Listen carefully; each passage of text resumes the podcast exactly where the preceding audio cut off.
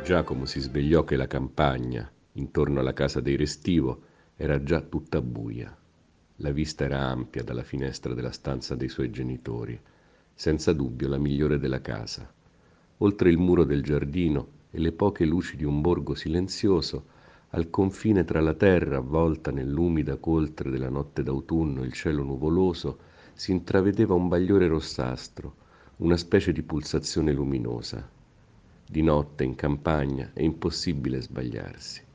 Basta osservare l'orizzonte da un luogo abbastanza alto per individuare la posizione di Roma, adagiata sull'orizzonte nella sua cupola di barlumi fosforescenti.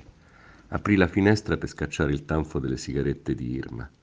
Poteva capire perfettamente il rancore di Luciana. Non solo si era insediato senza chiedere il permesso nella proprietà comune, con quell'idea della festa di Natale, ma si era appropriato di quella stanza sacra e di sua figlia, certo.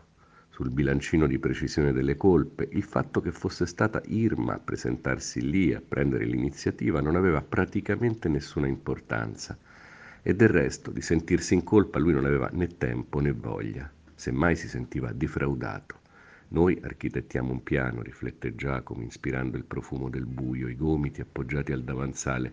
Noi architettiamo un piano e ci crediamo i registri, gli arbitri del destino, i padroni della giostra, finché accade qualcosa che ci rivela come stanno veramente le cose. Non stavamo governando un bel niente.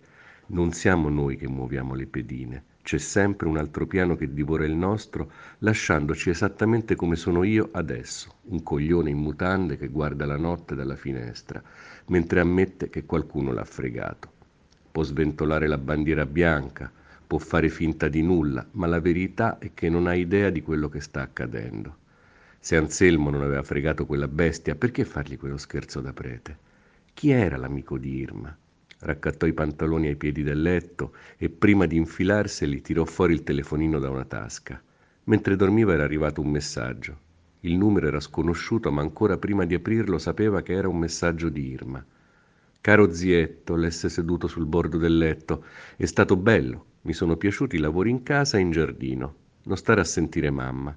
Voglio farti un regalo. Ti sei fatto un giro in cantina? Certo che sì. Beh, rivacci. Guarda bene.